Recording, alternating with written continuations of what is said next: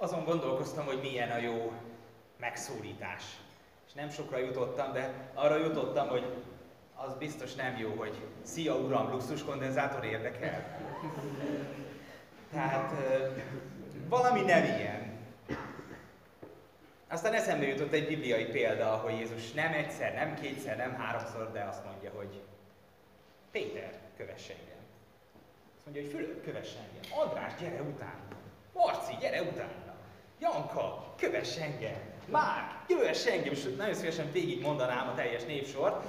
A, helyettesíts be a neved. Azt mondja Jézus, hogy kövess engem. Gyere utána. Így kezdődik az egész, és nagyon hamar látjátok ti is, hogy, hát, hogy hát, meg, megszólított vagyok. Erről szól a Szentírás, hogy az Isten mindannyiunkat megszólít. És amikor azt hallod a Bibliában, hogy kövess engem, és ott, ott szerepel egy név, az sokszor helyettesíts be bátran magadat utána. Mert is azt mondja, hogy te kövess engem. Itt kezdődik a mai esti, estének a, a tudatosítása, hogy az Isten mindannyiunkhoz szól. Megszólal, és azt mondja, hogy, hogy gyere utánam. A tanítványi létnek az az egyik alapja, hogy az Isten engem is megszólít. Nem arról van szó, amikor elkezdjük a mondatot, hogy menjetek el, és tegyetek tanítványokká minden népeket, és ti is ismeritek a befejezést, hogy Jézus azt mondaná minden egyes embernek, hogy ez mindenkinek a feladata lenne. Nem. Jézus a már tanítványoknak mondja ezeket a mondatokat. Azoknak, akiket, akik, akik ismerik őt, akiket ő szeret, akik már megszólítottak. Mi, mikor keresztény közösségként azon gondolkozunk, hogy mi a közös víziunk, mi a közös keresztünk értelme, akkor ebben ez is benne van. Hogy egyrészt az az alapja, amiről múlt héten beszéltünk, hogy hogyan viszonyulsz a feltámadáshoz, másrészt az, hogy te magad is megszólított vagy. Te magad is egy tanítvány vagy, akinek, akinek szól a felszólítás. Menj el! Menjetek el! Ennyi, ennyivel kezdi Jézus a missziói parancsot. Olyan sokszor mi úgy szoktuk kezdeni, hogy gyertek be!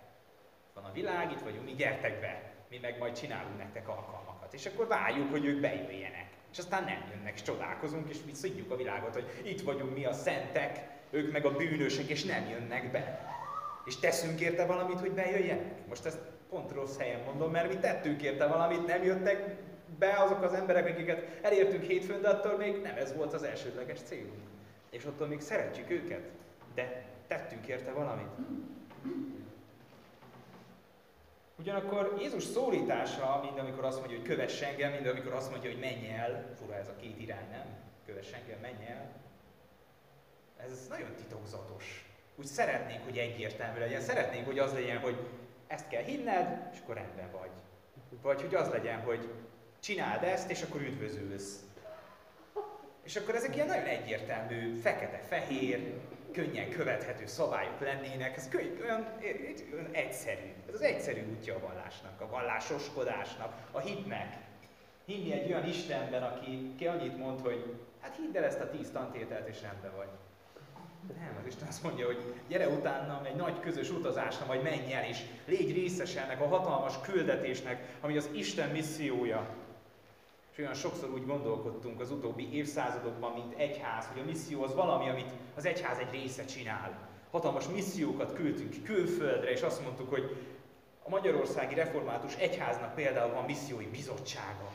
Van egy missziói intézmény, ami az egész azért felel, hogy összegyűjtse a kisebb missziókat. És van sikermisszió, vakmisszió, lepramisszió, és sorolhatnám tovább, nagyon sok és nagyon áldott munkát végeznek, és nem ezt szeretném megkérdőjelezni. De azzal, amikor egy egyház és egy közösség intézményesíti a missziót, akkor elfelejti önmagát, és elfelejti azt, hogy az egyház lényegében missziói. Minden egyes keresztény ember arra hivatott, hogy megszólított, tehát továbbadja azt, amit ő is megkapott, mert ez valahol belülről jön, mert mélyen megérint és mélyen átformál minden, amit, amit én is kaptam. Ez nem csak úgy valami, egy jó baráti közösség, ahova összejövünk, hanem, hanem valami, valami sokkal több, valami nagyobb. Az Isten mindig nagyobb, mint amit én el tudok róla képzelni. És az Isten elkezd valahol engem vonzani. És az Isten valahogy úgy szól, hogy valójában nem is tudom teljesen megmagyarázni. De ott álltak azok a tanítványok, és Jézus azt mondja egy egyszerű halász embernek, hogy gyere utána, és feláll, ott hagyja a hálóját, és utána megy. Tehát így ott lennék szívesen, és végignézném, hogy tényleg csak ennyi történt. Mert ha csak ennyi történt, az, az nekem is egy hatalmas kérdés, hogy, hogy akkor tényleg nem mondott többet Jézus. Tényleg ennyi volt Jézus megszólítása, hogy gyere utána. Olyan könnyűnek tűnik. Kimegyek ide a Kárász utcára, megmondom Jani bácsi, hogy tessék utána jönni. Megnézném, mikor jönne utána az első Jani bácsi. Ha bemegyek a tikbe és megmondom az egyetemistáknak, hogy gyere utánam, aztán néznek rám furán. De Jézus valahogy úgy tudott szólni, és úgy tudott megszólítani, hogy abban erő volt, és csak úgy elkezdték követni az emberek. És lehetne azt mondani, hogy jó, persze Jézusnak könnyű dolga volt, hogy Jézus volt, egyébként ez tényleg így van, de hogy lehetne azt mondani, hogy ó, hát ő egy bizonyos típusú embereket vonzott. Azokat, akik hasonlítottak rá. És akkor mondjuk elolvasod a 12 tanítványnak a nevét, meg a jelzőket, akkor találsz benne egyszerű munkásembert, halászt, farmert, hétköznapi embert, találsz benne politikust, találsz benne egy vámszedőt, ami nagyjából a társadalmi réteg legalja, akiket mindenki utált a társadalomban. Az első emberek, akik láthatták Jézust, azok mondjuk pásztorok voltak, egyszerű hétköznapi munkások, akiket senki nem lát, mondjuk postások lennének, vagy, vagy mihez lehetne ma hasonlítani, kamionsofőr, aki nem látod a munkáját, szükségszerűen ott van, és egyébként nagyon örülsz neki, hogy minden héten a kóba megveheted a megfelelő élelmiszer, de arra nem gondolsz, hogy hány embernek a munkája kellett, hogy oda vigye. Ugyanúgy az ókorban sem gondoltak arra, hogy most éppen ki foglalkozik a bárányjal. Messzire kanyarodtam. Voltak politikai emberek, akik követték Jézust. Volt, aki külön ki van emelve a neve mellett, hát ez az ember kérlek szépen zéróta volt. Tudjátok, kik voltak a zéróták? Hát az ókori asszaszinok. Tehát, hogy mentek és itt lezúzták az embereket, akikkel találkoztak, főleg a rómaiak voltak a célpontok, mert itt vannak a, a gonosz rómaiak, akik leigáztak minket. Itt tényleg gonosz volt, de hogy, hogy volt egy, ilyen emberek követték Jézust. Mondhatnánk, hogy mindenki ugyanolyan, de azért ezt a sort lehetne, lehetne folytatni. Mindenki megszólít Jézus, és úgy szólítja meg, hogy elkezdődik egy közös utazás. És itt van ez a rengeteg ember, még az elején egy pár tucat, és aztán itt vagyunk mi ma élő keresztények, ezeknek az embereknek a bizonyságtételén élő emberek, és mi is ugyanezt az Urat követjük. Hol vagy most ebben? Hol vagy most te ebben a megszólítottságban? Legyél ott, emlékezz rá vissza, hogy, hogy hol szólít meg téged Isten a nagy történetben. Én annyira örülök neki, hogy sikerült egy jó, jó címet találni ennek a blogunknak, amit elkezdtünk, hogy részem a nagy történetben. De az evangéliumnak ez is az egyik módja, hogy ezt meg tudjuk fogalmazni. Hol vagy te benne az Isten nagy történetében? Merj visszaemlékezni arra, ahol téged szólít meg az Isten, ahol téged érintett meg, és ahol téged formál át annyira gyökeresen, hogy ott hagytad a hálókat, és hirtelen más kezdtél el követni, és máshogy kezdtél élni. Amikor a megszólításról beszélünk, akkor erről kell legelőször beszélni, hogy megszólított vagyok, mert engem megszólított az Isten. Már azt mondtam, hogy most az első blogban, hogy az első, hogy először egyénileg fogjuk megnézni különböző kifejezéseket és célokat, és két kicsi megjegyzést hadd mondjak még el ennél a közösségi aspektusának, ennél, ennek a gondolatsornak, amit elmondtam, mert, mert ha mindez igaz, akkor a keresztény közösség az nem egy dogmarendszerben hívő emberek közössége, nem egy intézmény hálózat, hanem olyan emberek közössége, akik együtt tanítvány társai egymásnak akik közösen követik a Mestert. És ez azt is jelenti, hogy nem a múlt köt össze bennünket, és így igaz ez a nagy egyházakra is, és arra a nagy református egyházra is, vagy mondhatnám a nagy magyarországi egyházra, amit több különböző felekezet rak össze. Nem a múlt köt össze bennünket, hanem az a vízió, amit az Isten ad elénk. Az a hívás, ami arról szól, hogy ti, mint közösség együtt menjetek el és tegyetek tanítványokká minden népeket. Ti együtt tanítsátok őre arra a minden népeket, amit én nektek parancsoltam, és én veletek vagyok a világ végezetéig minden napon. Kicsit hosszú volt ez a felvezetés, de jöjjön most a történetünk, amit megkértem, hogy uh, olvas fel nekünk, légy szíves most.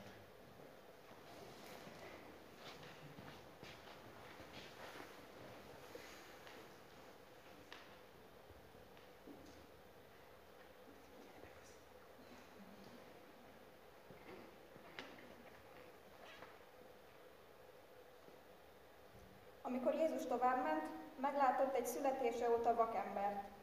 Tanítványai megkérdezték tőle, Mester, kivét, kivétkezett, ez vagy a szülei, hogy vakon született? Jézus így válaszolt, nem ő vétkezett, nem is a szülei, hanem azért van ez így, hogy nyilvánvalóvá legyenek rajta Isten cselekedetei. Nekünk, amíg nappal van, annak a cselekedeteit kell végeznünk, aki elküldött engem.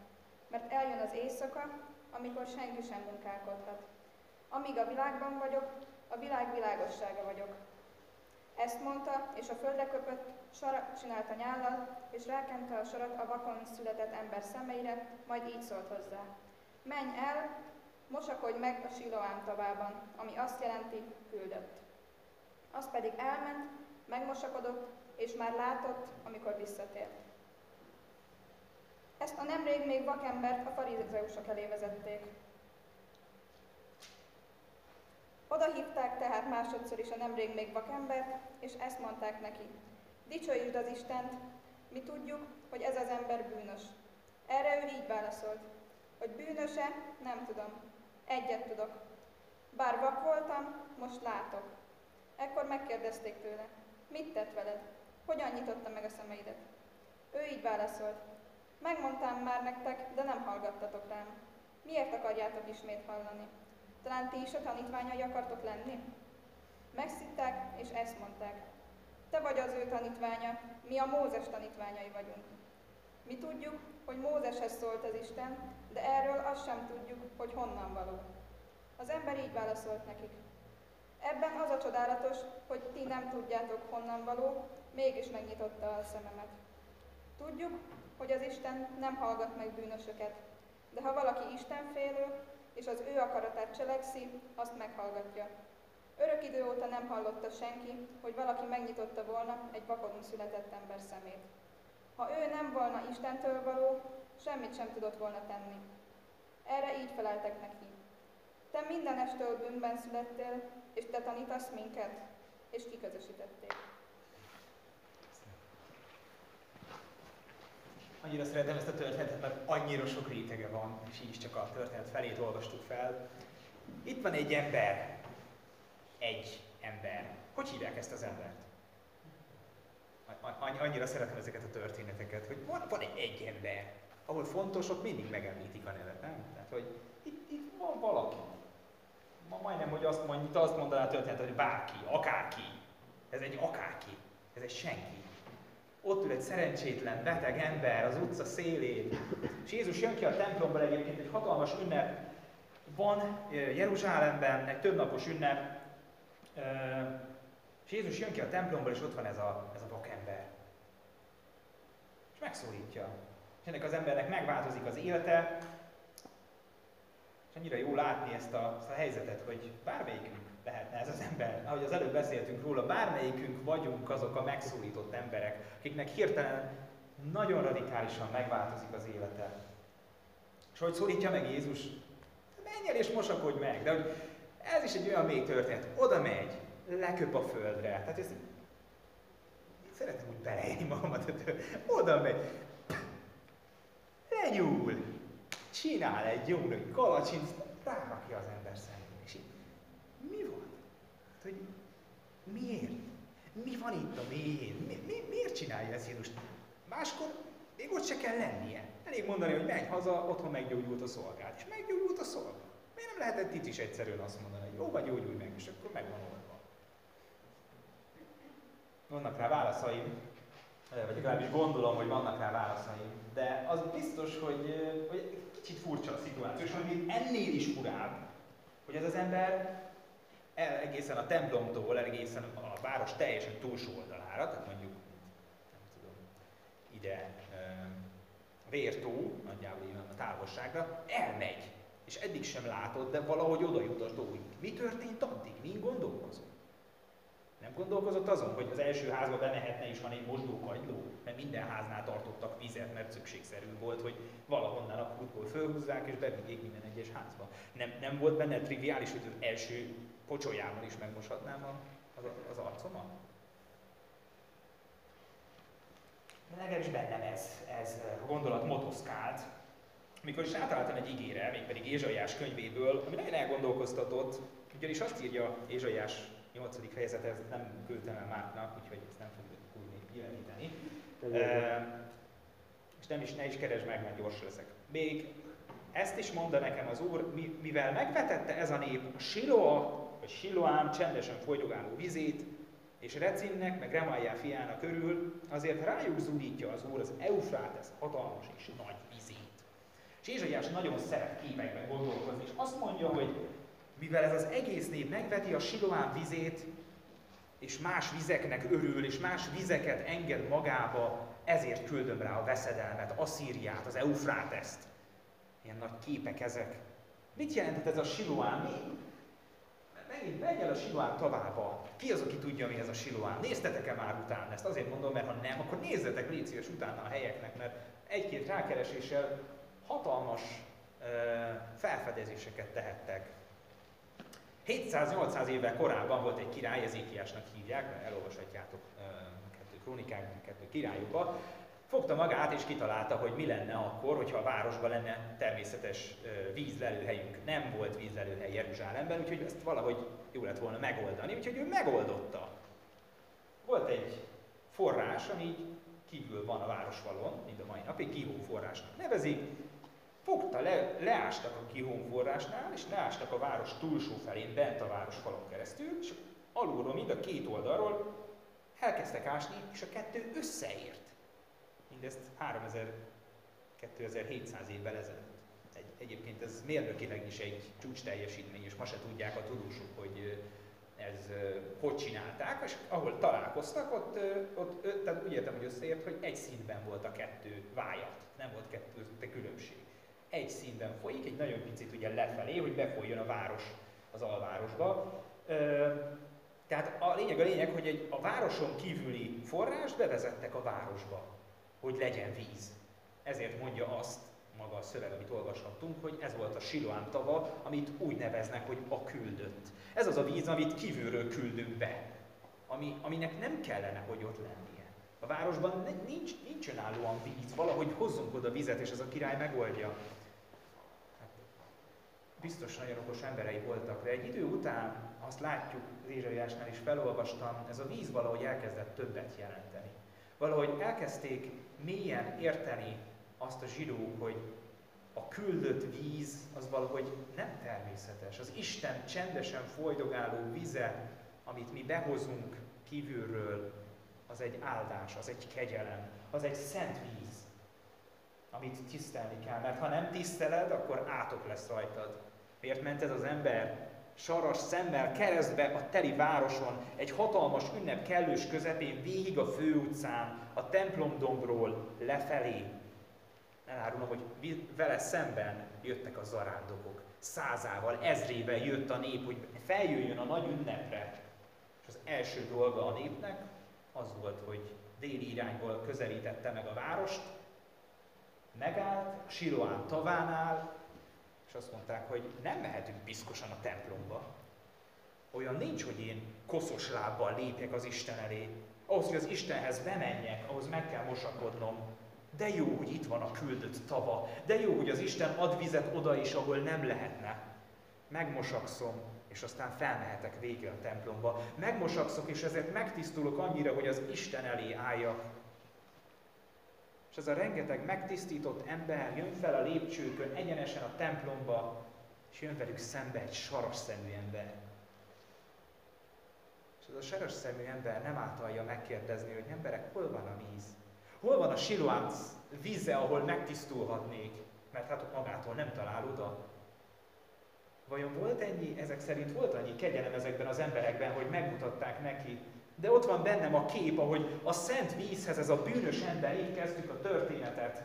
Itt van ez a bűnös ember, aki bűnösen született azért vak, mert hát mindenre okot kell keresni. Hát biztos azért beteg, mert az Isten is utálja, az Isten is megátkozza az ő bűne miatt.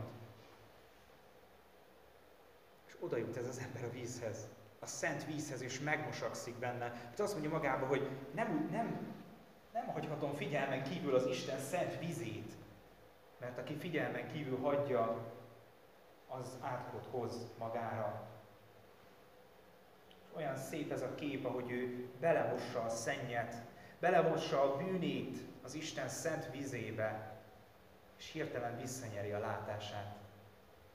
Ha bennem lenne a kép, hogy az Isten küldött vizébe, az Isten elküldött egyszülött fiába, ha belemosom a szennyemet, akkor kinyílik a szemem a világra, akkor megszűnik a lelki és fizikai látásom, és hirtelen megváltozik az életem, és megszólított leszek.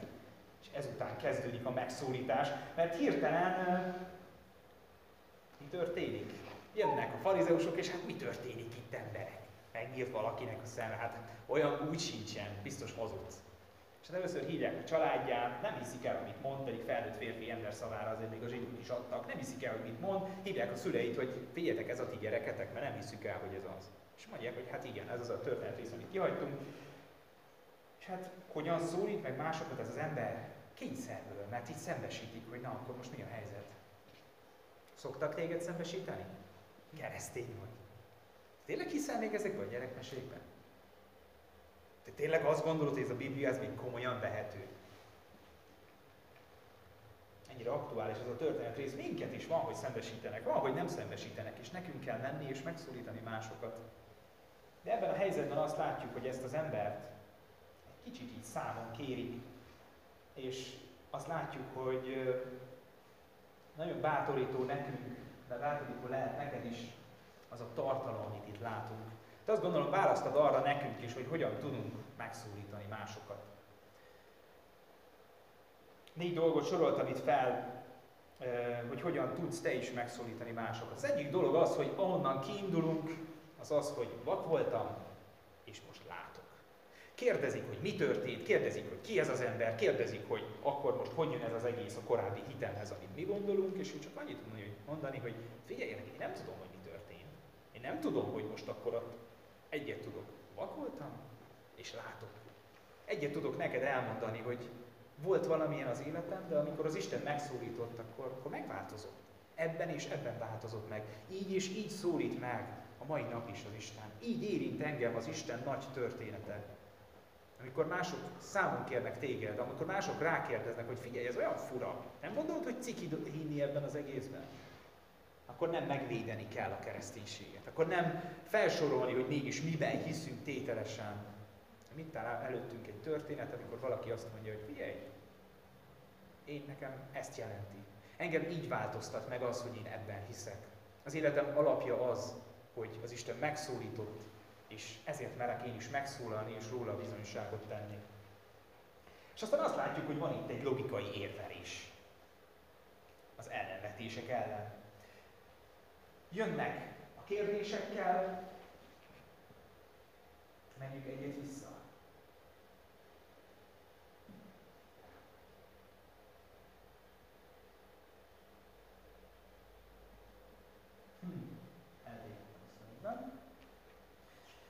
hogy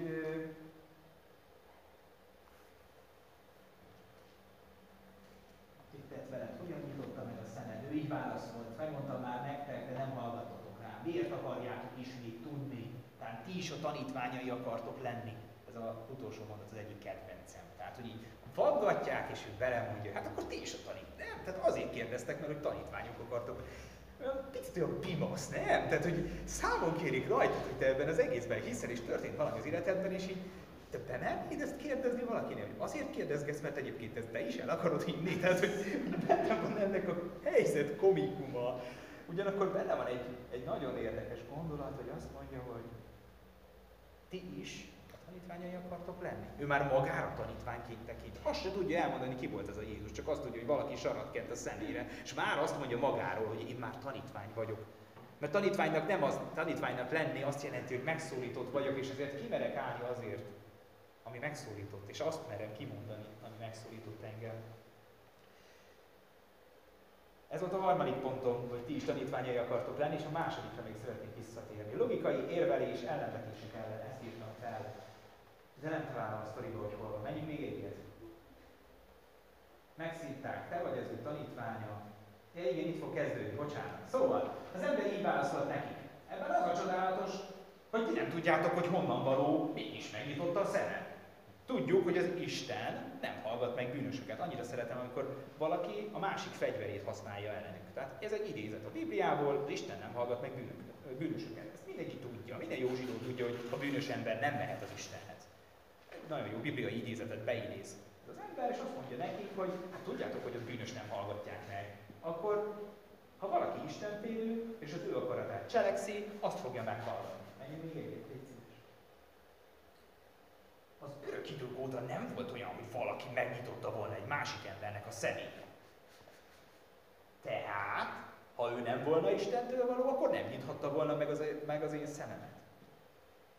Annyira kis farabuci, kimond egy tételt, bizonyítja, és így teljesen törbe, törbe húzta az okos farizeusokat. Arra bátorítalak titeket, hogy próbáljátok törbe húzni az ilyen nagyon incselkedő és nagyon kérdező embereket. Vannak erre különböző módszerek, de ezek szerint a törvény alapján lehet visszakérdezni, hogy egyrészt, hogy te is a tanítványa akarsz lenni. Légy Cicsi, próbáljátok már meg egyszer, és utána meséljétek el, hogy hogy sült el ez a kérdés. A másik kérdés, ami, ami felé bátorítalak titeket, ez alapján, a történet alapján, ez pedig az, hogy a saját hitrendszerét próbál meg kiakasztani a másiknak. Mert a mai világ azt hazudja nekünk, hogy van értéksemleges, világnézet semleges ember. Azt hazudja nekünk, hogy hihetsz a semmiben. Köszönöm, igen. Tehát, hogy, hogy, hogy nem hihetsz a semmiben. Akikkel beszélgetsz, és akik számon kéri rajtad a hitedet, ő is hisz valamiben. És ha meg tudod fogni az ő logikai ellentmondásait, azokra tudsz rákérdezni. Vannak körülöttünk materialista emberek, akik, akik minden, az övék minden, ami, ami fogható, ami kézzel fogható. Mindent elfogad tőled egészen addig, míg a fizika és biológia és egyéb tudományok területén belül maradsz. Egészen onnantól fogva, hogy azt mondod, hogy én hiszek Jézusban, mert feltámadt, azt mondod, hogy át ez a feltámadás dolog azért, ez azért, ez azért fura. Legalább minimum fura, vagy egy explicit kimondja, hogy hülyeség.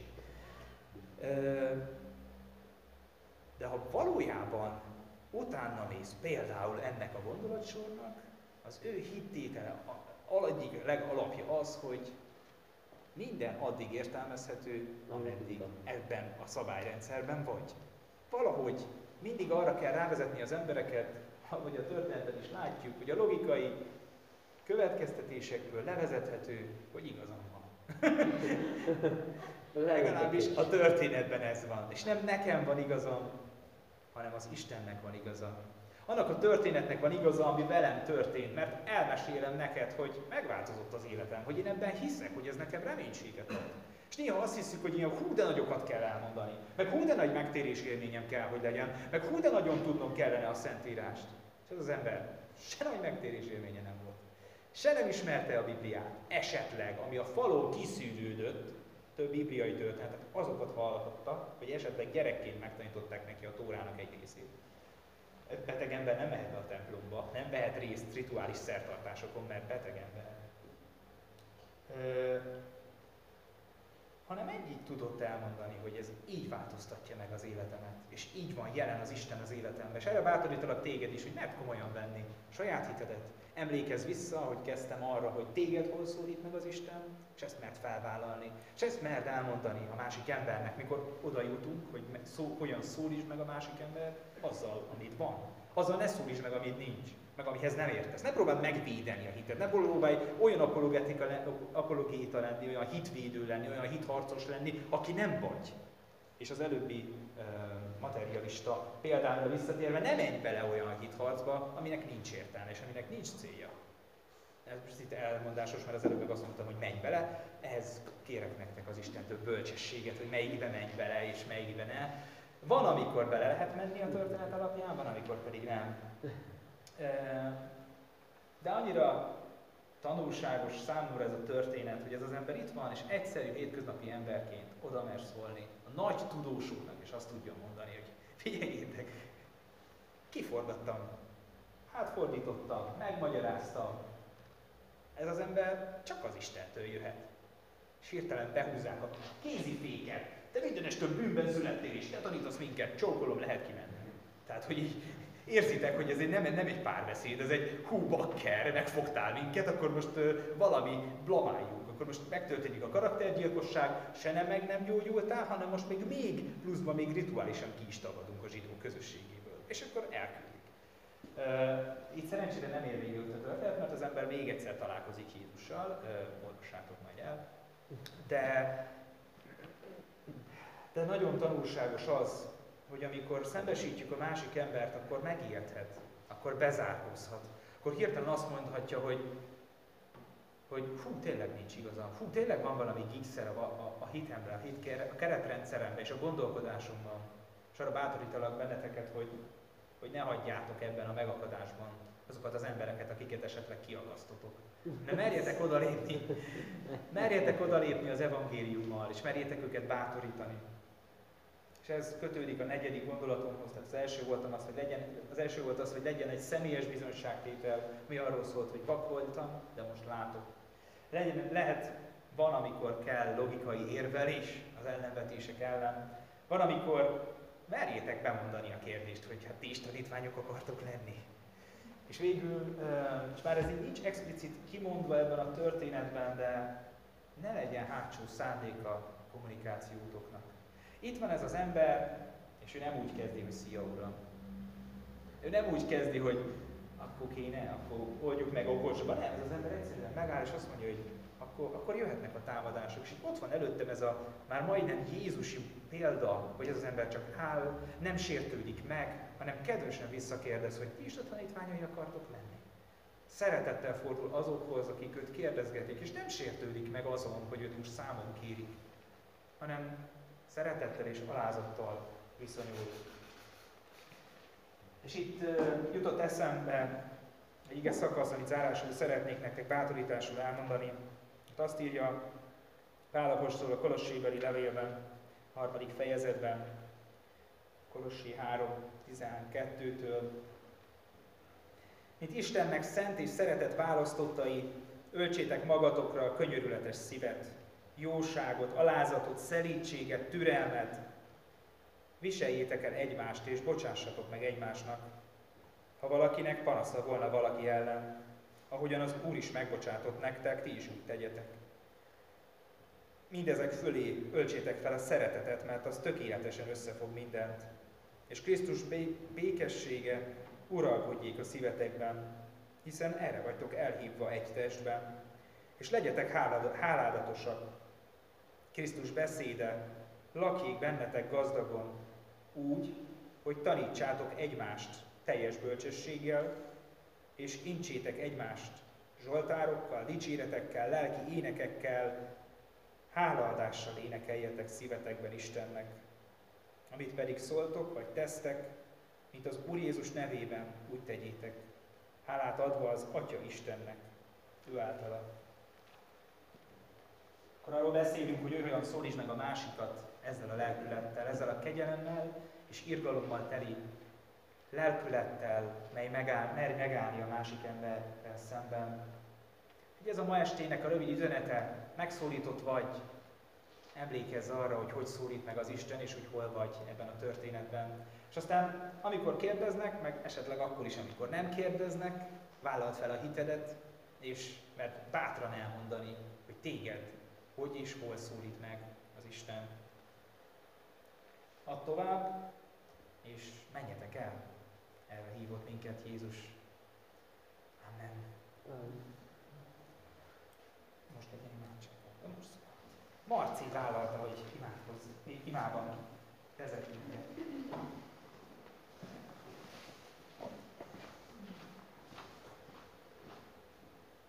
Uram, köszönjük neked, hogy része lehetünk a nagy történetednek, és köszönjük, hogy elhívtál minket. És nagyon hálásak vagyunk, hogy ezzel a történettel is megmutatod, hogy hogyan fordulhatunk a körülöttünk lévőkhöz, azokhoz, akik még nem érzik úgy, vagy egyáltalán úgy érzik, hogy egyáltalán nem részük a te nagy történetednek, és hogy bizonyíthatjuk be nekik, hogy neked van igazad. És Uram, Köszönöm, hogy nem vagyunk egyedül, és hogy határon innen és túl is vannak hasonló egyetemi gyülekezetek, mint mi, és kérlek, hogy áld meg az ő munkájukat is, és kérlek, hogy a jövőben közösen is akár tudjunk behívni még több embert, hogy gyarapodhasson a közösségünk.